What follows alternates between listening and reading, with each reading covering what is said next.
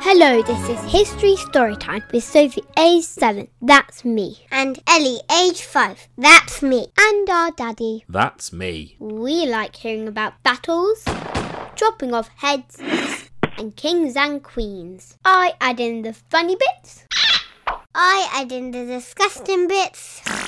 and we tell a new story every week. So don't forget to subscribe. A few weeks ago, we told how Hitler attacked Russia. That didn't end well. He wasn't the first person to attack Russia. Or the first person to fail. We thought we would tell how Napoleon tried and failed to conquer Russia. In 1812, Napoleon seemed invincible. He was Emperor of the French. for the Emperor. He had conquered almost all of Europe. Britain was still fighting in Spain. Love that. But the rest of Europe was conquered or allied with France. However, Napoleon was obsessed with Britain. What's the matter with you? He wanted countries to stop buying things from Britain, then Britain would be too poor to carry on fighting. Your power is meaningless. The trouble was that people liked British things. Fabulous. They wanted to keep buying them. Napoleon stopped countries buying from Britain until only Russia was left. Russia was a huge country. She wasn't scared of Napoleon. I shall not yield. The Emperor of Russia was called the Tsar. The Tsar said he wasn't going to be bullied by Napoleon. My will remains strong. Napoleon decided to invade. He made the greatest army the world had ever seen. Half a million men from all over Europe. Hold on, I thought they were French. They were, but Napoleon's army also had many Germans and Italians too. It also had a lot of Poles. Poland had been conquered before by Russia. They wanted their own country again. I understand the price of freedom. They hoped that Napoleon would give it to them. We learned about Napoleon and Poland in one of our other episodes. Napoleon liked Poland and had a Polish girlfriend. Mwah. Napoleon was a brilliant general. He knew if he met the Russians in battle, he would crush them. You will be eradicated. Confidently, in the middle of summer, his soldiers crossed the border. The Russians were not stupid. They knew they were outnumbered by the French, and they knew that Napoleon was a better general. They retreated, Napoleon chased them into Russia. but Russia was huge. The Russians kept retreating away from Napoleon. The summer was hot, and many of Napoleon's soldiers died from the marching. But he kept on chasing the Russians. Surely they would fight eventually. He got halfway to Moscow, the ancient capital of Russia, by the end of the summer. His generals told him to wait until spring, but he worried that people would think him weak if he hadn't beaten the Russians. He decided to march on Moscow. Uh oh. Outside Moscow, he found the Russian army waiting for him at a town called Borodino. Protect the gates.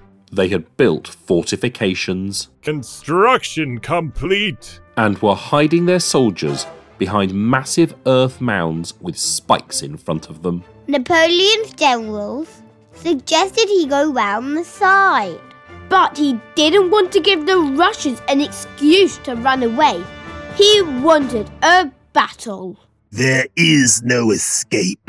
His soldiers charged straight at the Russian positions. It was the bloodiest battle in European history until World War One. Tens of thousands were killed. Eventually, Napoleon's soldiers forced the Russians from their positions. We shall prevail! But the Russians did not run. Some of them did not even have guns. But they believed in their country and their God. They were not going to flee. For freedom. Instead, they stood there silently in straight lines while the French cannons blew them apart. Overnight, the Russians marched away. Napoleon had won, but at a huge cost. Now, though, the road to Moscow was open. Is that all you've got? Napoleon's battered army marched into the city. The Russian capital had fallen. Napoleon had won, hadn't he?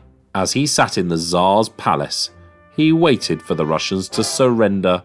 Nothing happened. Then he smelled burning.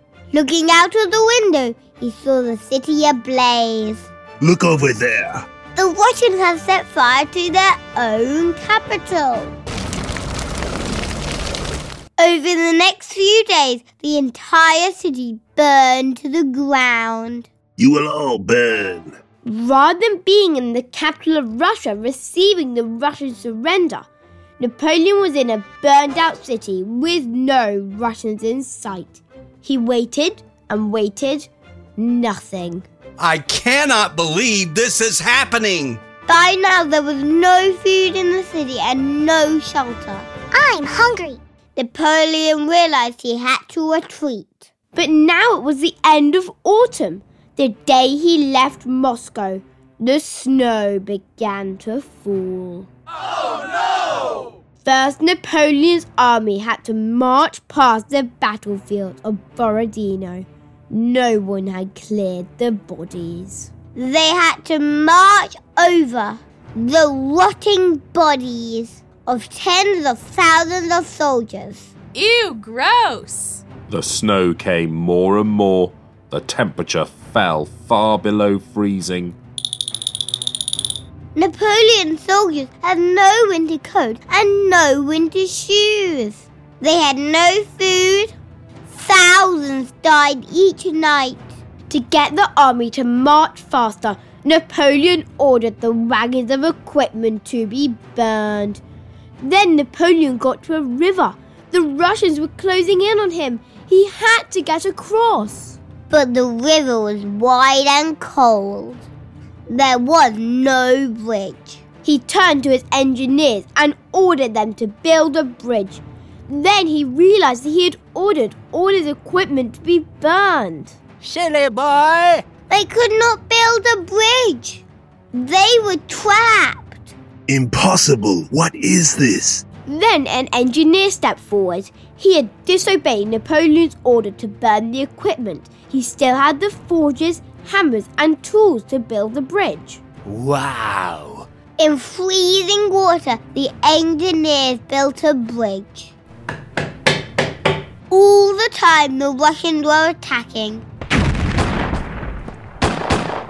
Napoleon's soldiers just held them off and managed to escape over the bridge. Pew.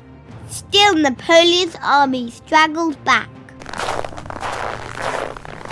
Then Napoleon realised he needed to get back to Paris. He needed a new army and to reassure people in France. He left his army. Farewell, my friend. Napoleon asked his bravest general, Marshal Ney, to command the rear guard. Ney had to keep the Russians back. Marshal Ney got off his horse and took up a musket. Stand your ground! He led the soldiers into battle as if he were an ordinary soldier himself. Use your bayonets! Together they kept the Russians at bay. Marshal Ney was forever called the bravest of the brave. You will be remembered. Half a million men had crossed into Russia. Only 10,000 made it back. Marshal Ney was the last man to leave Russia. It was one of the most devastating defeats in human history. Napoleon made another army. I will have my revenge. But it was not as good as the army he had lost in Russia. 18 months later, Paris fell to the Russians and their allies. Napoleon was forced to surrender. You have been weighed, you have been measured, and you have been found wanting. I think the rule of this is don't march on Moscow. If you like this episode, we have lots of other episodes on Napoleon, including a patrons only episode. which is all about the love between Napoleon and Josephine. You can join at www.patreon.com forward slash history storytime. All the details are in the show notes. Sleep tight. Don't let the bed bugs bite.